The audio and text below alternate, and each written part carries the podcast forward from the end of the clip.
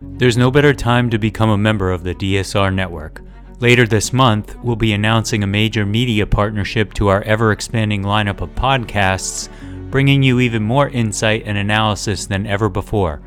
Members enjoy an ad free listening experience, bonus content for virtually all of our shows, an invitation to the member only Slack community, an evening newsletter recapping the day's top stories, and more.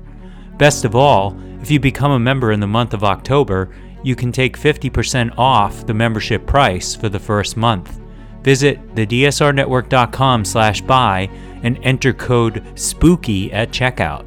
That's thedsrnetwork.com slash buy and code SPOOKY. Thank you very much for your support.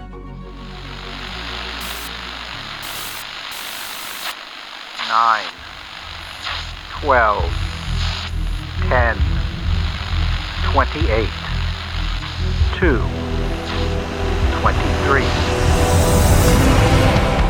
This is Deep State Radio, coming to you direct from our super secret studio in the third sub basement of the Ministry of Snark in Washington, D.C., and from other undisclosed locations across America and around the world. Hello, and welcome to another in our special series of podcasts that we call The Road to COP28, in which we discuss big uh, issues associated with the climate crisis and the efforts by the international community to address it. Today, uh, in this special episode, we are extremely fortunate to be joined by Robert N. Stavins, who is the A.J. Meyer Professor of Energy and Economic Development and Director of the Harvard Environmental Economics Program and the Harvard Project on Climate Agreements at, as you may have guessed, Harvard University. Thank you for joining us. Uh, pleased to be with you, David. Um, so, as you uh, may have garnered from the title, we're looking forward to the COP28 meetings that are taking place um, uh, during the first two weeks of December of this year and we're trying to have a constructive discussion about what we can expect, um, uh, what we should expect, what may come out afterwards. Uh, and so let me start there. Uh, as you look ahead to this, and considering the track record of prior COP meetings, what are your expectations? Well, so my ex- expectations are based naturally upon my experience that goes back about 15 years having attended these and um, it's really conditioned by the fact that from the beginning, which would go back to uh, the United Nations Framework Convention on Climate Change in Rio, 1992, um, and then into the first conference of the parties, which was in Berlin in 1995, there's been a continuous evolution and I think actually it helps. I'm going to offer to you a description of this evolution because it really, I think, will provide your viewers and listeners with a different take and a different way to think about the COPs, including the one this year. So the UNFCCC provides for an ongoing role for, quote, civil society, unquote, in the annual talks. And that's that's very important. That's quite different from the World Trade Organization and lots of other ongoing institutions with annual negotiations. And the importance of civil society, which are in what are called side events and all sorts of meetings and displays, in the annual talks has increased each year. So when I started this, which was COP13 in Bali, Indonesia in 2007, I'd say, and I'm just quantifying this informally, is that 95% of the attention and the action was the UNFCCC negotiations themselves, the main event. And then 5% of the attention was on these civil society sideshows. But the evolution to, let's say, COP27 last year in Sharm el Sheikh was that 5 to 25% was focused on the negotiations and 75 to 95% focused on the sideshows. It essentially has became Climate Expo 2022. And this year is going to be Climate Expo 2023. Now, I'm not saying that to be flippant nor in a pejorative sense, because that can be important and constructive. But it's useful to recognize that only a small part of the action is within the actual negotiations. That's particularly true uh, since we got the Paris Agreement, because the Paris Agreement is now in place. Um, but this has been a continuous evolution. Um, having said that, if you want me to go on and then say specifically about COP28, what to what to expect with regards to the negotiations themselves, officially this is the year of the global stock take under the Paris Agreement, which means comparing the aggregation of all the nationally determined contributions of the individual parties um, what's being achieved and compare that to the Paris goal, which is, as you know, two degrees C or one and a half degrees C, if possible, above pre industrial level in this century. Um, but that global stock take, by the way, is in aggregate. It does not include assessing uh, contributions by individual parties to the agreement. But I think much more prominent are, are going to be the negotiations regarding what's referred to as the loss and damage fund. And I assume that's already come up. You've spoken with others about COP 28. Um, I'll reiterate to explain what the loss and damage fund is, is that the Paris Agreement itself is largely about emissions mitigation, about reducing emissions. And then the $100 billion fund targeted to start in the year 2020 um, is mainly about adaptation, but some impacts cannot be adapted. Obviously, sea level rise is existential for a small island state, and that's where loss and damage comes in. But there's controversy there because the main contributors to the stock of uh, greenhouse gases in the atmosphere, the United States, the European Union, and China, were worried about unlimited international legal liability for bad weather taking place in a developing country. So the Paris Agreement finessed that um, in ways that you could either admire or condemn, depending upon your perspective. They did it by saying loss and damage is a very important issue, but we agree, we, the 195 parties, we agree that it is, quote, not a basis for liability or compensation, unquote. So the developing countries then began to think about another route for loss and damage, namely establishing a fund ex ante rather than waiting for something ex post. And this is the notion of a loss and damage fund. So that was a big issue last year in COP27 uh, China took the position of supporting the creation of a fund, but then said that as a developing country, of course, we, China, will not make any financial contributions to the fund. And that's because China uses the definition that comes from the UNFCCC itself of being a non Annex 1 country. Of course, China's per capita income has increased more than 3,000 percent um, since that time. So that was the Chinese position. It's a great idea, but we're not going to contribute. The U.S. was opposed. And then there was a change of heart. And in the second week, I think it was the second week of COP27, uh, John Kerry, who's the head of the U.S. delegation, he changed positions, presumably with the approval of the White House, and said, We support the creation of the fund.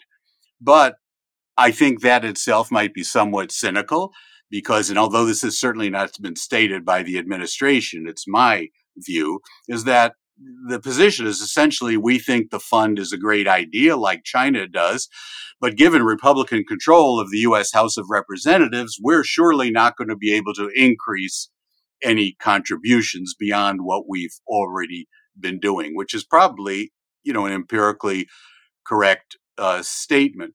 So going into COP28, this is going to be a very uh, big issue, both in terms of who contributes to it, which at this point are some European union countries saying they'll give in the tens of millions of dollars into the fund, whereas the annual demand from the fund will eventually be in the trillions of dollars. If you think about just one event like the floods last uh, year in uh, in India and Pakistan, um, you know, which was on the order of 40 to 50 billion dollars of damages, according to the World Bank.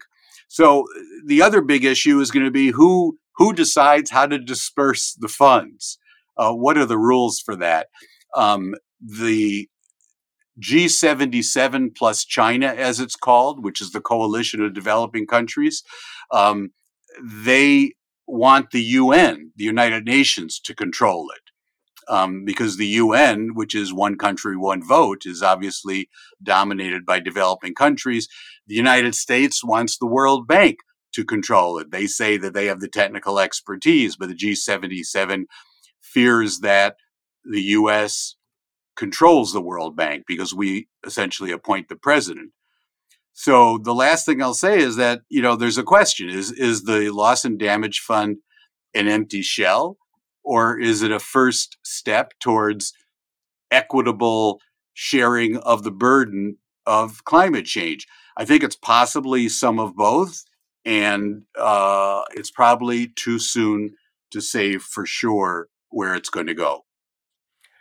You know, when you describe it, it sounds a little bit like a microcosm of the the entire COP process, which is to say, there is a glass half full interpretation and a glass half empty interpretation. You know, the Paris Accords were an accord, so that's a good thing. But they didn't really lock anybody into any specific outcomes. So that was not a good thing. Um, subsequent meetings have produced discussions uh, on uh, uh, progress we've made. Uh, but a lot of the progress we've made has been driven by factors other than this process, market factors development of new technologies and so forth. Um, you talk about uh, uh, the creation of a fund, but there seems to be some question about how it's going to get funded, uh, or it, you know how it will then be administered once it is. Um, this far into the COP process, um, do you see it um, as a as a as a kind of, uh, of you know, sort of expression of earnestness on the part of the world, but not a, a, a mechanism for action? Or are the actions it's taking sufficiently meaningful that uh, we should be grateful that it it's happening at all? Well, so there a couple of aspects occurred to me. One is, you know, the cliche often attributed to Winston Churchill about democracies, you know, that the UNFCCC is the worst possible process for climate change, except for all the others, because we haven't had uh, proposed another process. And I can comment on the ones that have been proposed that is clearly superior. I mean, there is uh, the Major Economies Forum, which is the 20 countries and regions that account for 80 to 90% of emissions that makes a lot more sense than having 195 countries agree where you've got to get every small country in the world who really should be left alone. They're contributing nothing in terms of emissions to speak of.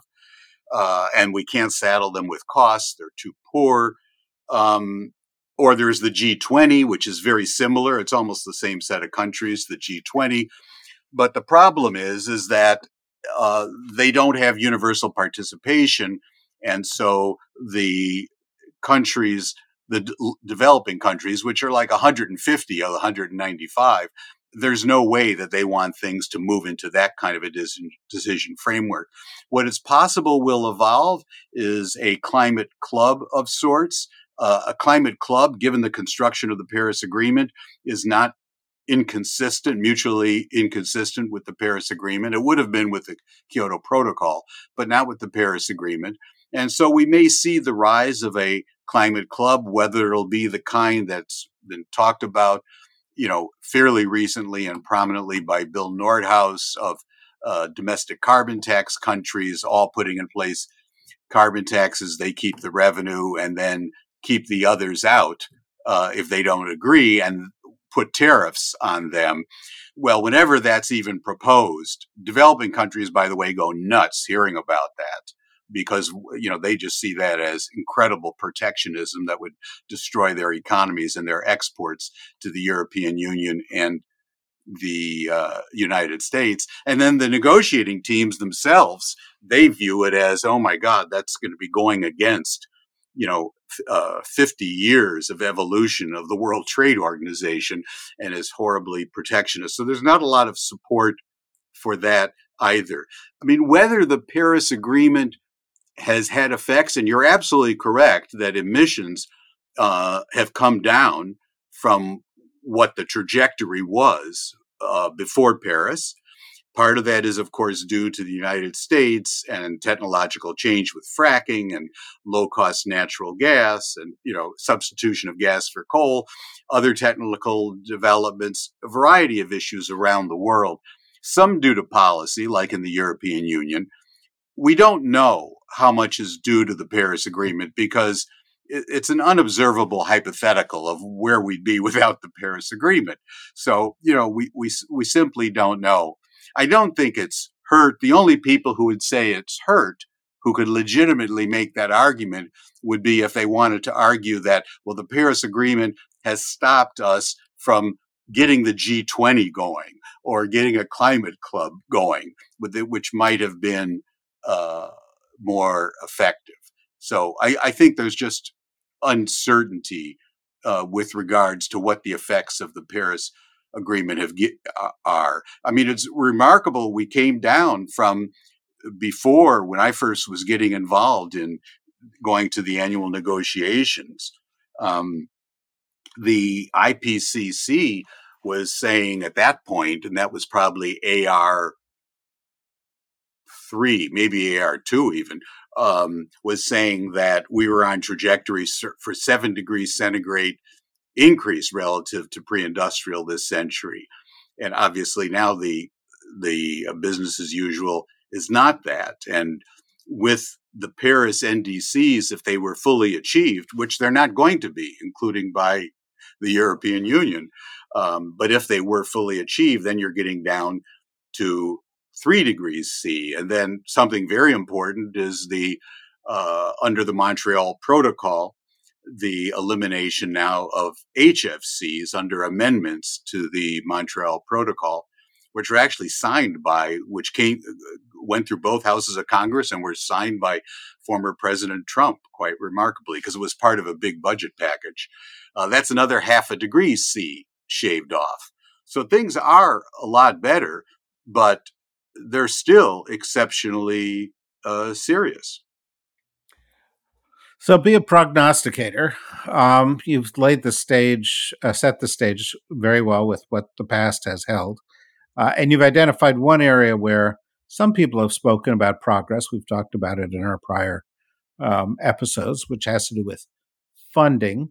Um, uh, at the you know middle of December, when this meeting wraps up, uh, what are you hoping to see as a headline? What do you expect to see? Well, I, w- I would hope that one thing that will come out of this, and, I, and this is an area where I am actually conditionally optimistic, uh, is with regards to another very important greenhouse gas, and that's methane.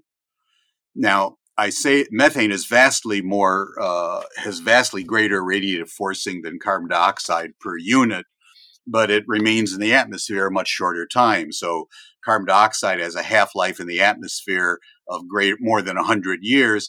Methane is largely out of the atmosphere between 10 and 20 years, um, but much greater radiative forcing, 80 times as great. And so that tells us something that's important is that in the short term, and we're always in the short term, we're always in the next 10 to 20 years. And if you think about public policies, I don't know of any US policies, uh, in, in, certainly in the environmental realm, that go to the year 2100 or even to the year 2050. I mean, and the NDCs under Paris are for the year 2030. So that shorter time horizon is a very reasonable one to think about and reductions of methane could buy time for the kind of technological change you were talking about, other economic developments, maybe carbon removal technologies to bend the curve on CO2 net emissions reductions. So methane can be exceptionally important. And it's to the credit, I'll give the tre- credit to the Biden administration and the European Commission, their executive, um, put together uh, the Global Methane Pledge, which is to reduce global emissions of methane by 30% by the year 2030. It's not individual country by country, it's 30% in aggregate. And it's voluntary participation by each of these. Uh, but there are actions taking place uh, around the world. Unfortunately, China is not a signatory to it, but uh, it's got now over well over hundred countries are in, and this can be very important. And the reason that I'm somewhat optimistic is that the methane comes from three uh, sectors. It comes from fossil fuels, mainly the oil and gas industry, and that's from leaks. It's leaks from abandoned oil wells or abandoned gas wells, uh, pipelines that have leaks, refinery valves that have leaks, and then from coal, uh, from coal bed methane. So that's one sector, fossil fuels. Another is agriculture, uh, both livestock and uh, rice paddies, essentially. And the third are uh, landfills, where you know organic matter leads to methane emissions, and these are areas eh, where either technologies exist or there are now important developments taking place in technology.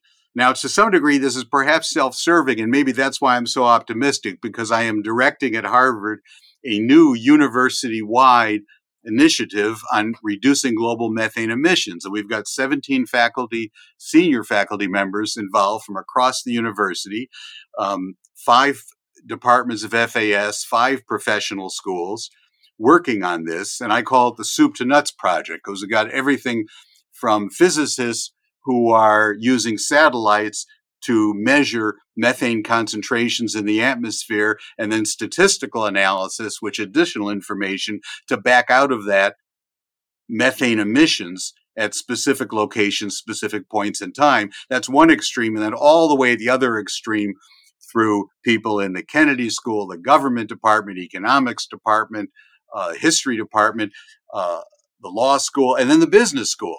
Because the interesting thing about methane, if you're talking about it from the oil and gas sector, is, is when you reduce leaks, what you're doing is keeping in your pipeline a merchantable product called natural gas. So, you know, it can pay. Normally, I get very upset when people talk about win win policies. This is one of those areas where it's actually possible. And I'll stop there. I'm going on too long, but for other reasons as well on the technology, I'm cautiously optimistic about our ability to do something about methane emissions globally. Um, yeah, no, no, you're certainly not going on too long. It's exactly why we're, we're delighted that you have uh, joined us here. Uh, I did think when you were talking about this Harvard wide project that you were going to suggest that senior faculty members are responsible for methane emissions themselves, which has been my experience in academia. Uh, but uh, perhaps uh, uh I, I, meant something differently. Um, you mean um, through travel? No, no. I mean, oh, oh, I see. Their own, their own emissions. Uh, but uh, it, let, let me to ask you one last question regarding COP28. Um, there's some concerns about about the meeting. Um, what would be an outcome that would trouble you? Well, what would be troubling would be if it collapsed. But That has not happened going back to COP one, but it, we came close a few times um, where developing country coalitions um, threatened to walk out. I mean, literally just walk out. And so everything breaks down. I think that would be very troubling because we would lose momentum uh, it would give an excuse to some countries perhaps to do less than they otherwise would. So a collapse would be troubling. Uh, I don't know that it's going to happen. You could picture it happening over the loss and damage, you know, debate the way I described it. On the other hand, if anyone was going to walk out, it would be the developing countries. And, you know, where are they going to go? this, this is their best deal they're going to get because it's under the United Nations. So uh, something under the UN um, is the best possible forum, really, for the developing countries of of the world. So I don't think that'll happen, but that would be that would be uh, really disastrous. Um, other than that, I mean, uh, people are worried about what the closing statement, there's sort of a closing statement, a communique, like there is at any international negotiation that comes out on the last day. It's not particularly binding, but a lot of people in the press will watch whether it talks about phasing out fossil fuels or phasing down fossil fuels, whether it says phasing out fossil fuels or phasing out unabated fossil fuel emissions those are the sorts of things that the press will uh, give a lot of attention to. And people will probably say that the talks are a success or failure on that basis. To me, they're a success if they successfully pass on the baton in what is a relay race to the next runner. In other words, the next year's COP and the negotiating meetings that take place throughout the year, by the way, not just at the annual COP. Because if I can use one other cliche, you know, climate change and climate change policy development is a marathon, not a sprint. And and I know that some environmental ad- activists, and I used to work before I went to graduate school. I was full time at the Environmental Defense Fund, um, and I know that many people, particularly young people, this, my own students, will find it frustrating often to hear such statements as that that it's a marathon not a sprint because they want a sprint um, but but that's the the reality. It's the reality of the nature of the problem itself that it's a long-term phenomenon that has to be dealt with and also in terms of pos- policy development because this is a really challenging policy. This is a global commons problem. To any individual jurisdiction the direct climate benefits it receives are going to be less than the direct cost that it incurs. That's not the case with acid rain. It's not the case with local air pollution. It's not the case with water pollution, with hazardous waste, with solid waste, with any other environmental problem that I've worked on. But this is a real global commons problem. And so international cooperation is necessary. As, as you pointed out by your questions, it may not be sufficient, but I think it's still necessary. And then there's the temporal, the intertemporal dimension, that it's a stock, not a flow environmental problem.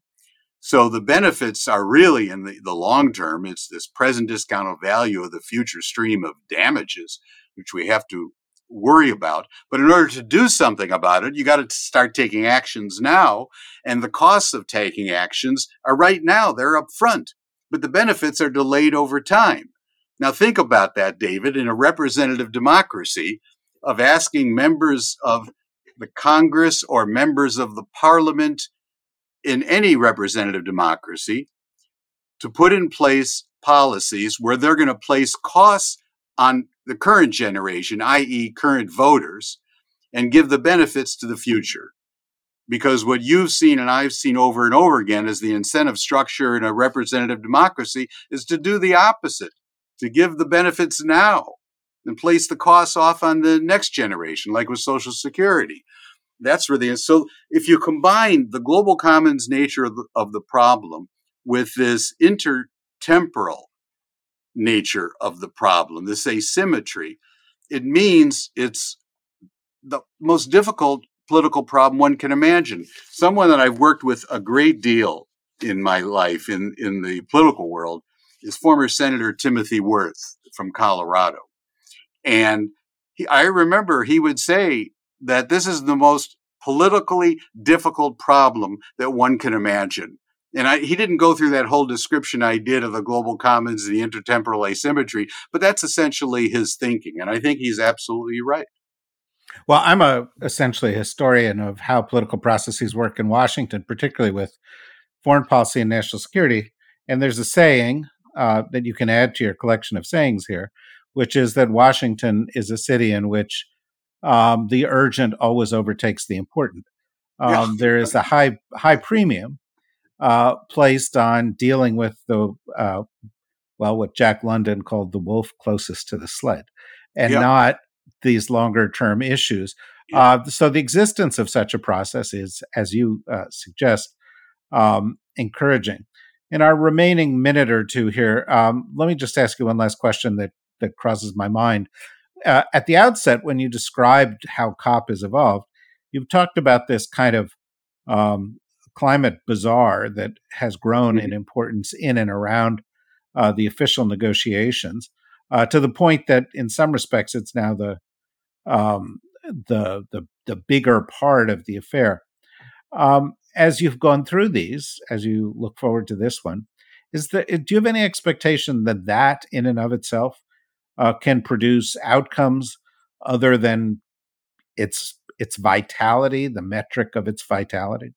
Well, I think it can in, in a couple of ways. I used to be very cynical about it, by the way. I've evolved over time and come to recognize that the role for civil society in the periphery um, can be very constructive. The global methane pledge that Biden came up with with uh, the European Commission, that's outside of the negotiations. That's part of that periphery. There are also all sorts of consortia of private industry and environmental groups that are outside of the consortia. But there's another benefit of it. I mean, it reminds me somewhat of, you know, Davos, the annual economics and business get together in, in the, uh, high Alps.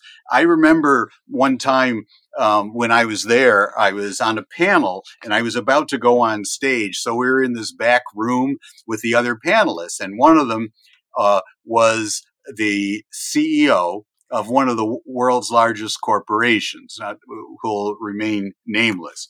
And I and I said to him, um, you know, why do you come to Davos? Why do you come here? And and he said, well, if I didn't come here, in order to meet with the people that I will meet with here, other CEOs, heads of state, people from academia, maybe like yourself. Oh, I think he said that just to be nice. Um, I would have to carry out 30 trips around the world, taking 100 days. And here, I flew in yesterday and I'm flying out tonight, and I'll have met them all. And I think that's the same reason why people go to the COP. People go to the COP because other people are going to be at the COP. And that's value. They talk to each other and you know i'll wind up having uh, meetings with quite a few negotiating teams at their request with some people from private industry with some ngos um, and things come from that i mean I, i've seen that that positive developments can evolve now you could ask the question david which is where i thought you were going before well is it worth it in terms of the carbon emissions of everyone flying there and uh, you know, I don't know. That's that's an open question. I, I am going to be going. I don't know how much longer I'll be going, but I am going to be going uh, to this one, and I will remain cautiously optimistic. Part of which, last thing, one of the reasons I remain cautiously optimistic is because of the people that are out in the streets demonstrating, the young people, and you know, I'm not talking only about the very prominent, you know, leadership of the international uh, climate uh, movements, but of young people in general. And I experience them every day in the university. And it's very, very different. It, it reminds me of when I was their age, it was the Vietnam War that we were, you know, protesting. And these young people there's a question, and I don't have the answer to it. And is it a cohort effect or is it an age effect? If it's a cohort effect, then when they're my age, they're still going to be aggressive on climate change. If it's an age effect, then they're going to become more conservative as they get older, as most, but not all people do. But if it is the cohort, then that means that the people who are outside demonstrating, as they were in Sharm el Sheikh, but even more so whenever we're in Europe or North America, that in the future they will be inside the negotiating halls. They'll be doing the negotiating. And so the reason for optimism about this, for me, and it's for the long term, is because of youth climate activists. Uh, here, here. You and I are probably very similar in age, and uh, you know I participated in some of those uh, demonstrations too. And I do think that there's a material difference in the nature of of how young people view this, how uh, central it is to their lives, how natural Yeah. it is for them to prioritize this. Um, and that is probably the most encouraging development that has taken place over the course of the past. Um, well, I don't want to suggest it's been 50 years, but it has been. I have to acknowledge the the past 50 years since you know these these things have have begun. What was Earth Day? 1970. Yeah. That was that was Yes. the, that was the first of them. So that's uh, 53 years ago. Uh, so, uh, look, you know, I wish we could go on and on. Perhaps we'll be able to coax you to come back and join us again sometime in the future. This has been extremely illuminating and fascinating. Um, and I am sure all of our listeners are grateful uh, that you have joined us. Uh, maybe we'll reach out to you after COP and see what you thought of it. Um, but for now, uh, thank you, Professor Stavins. And thank you, everybody, for listening. And we're going to keep doing these each and every week up to through uh, and beyond COP28. So keep coming back uh, for more in depth discussions like this one. Uh, until then, bye bye.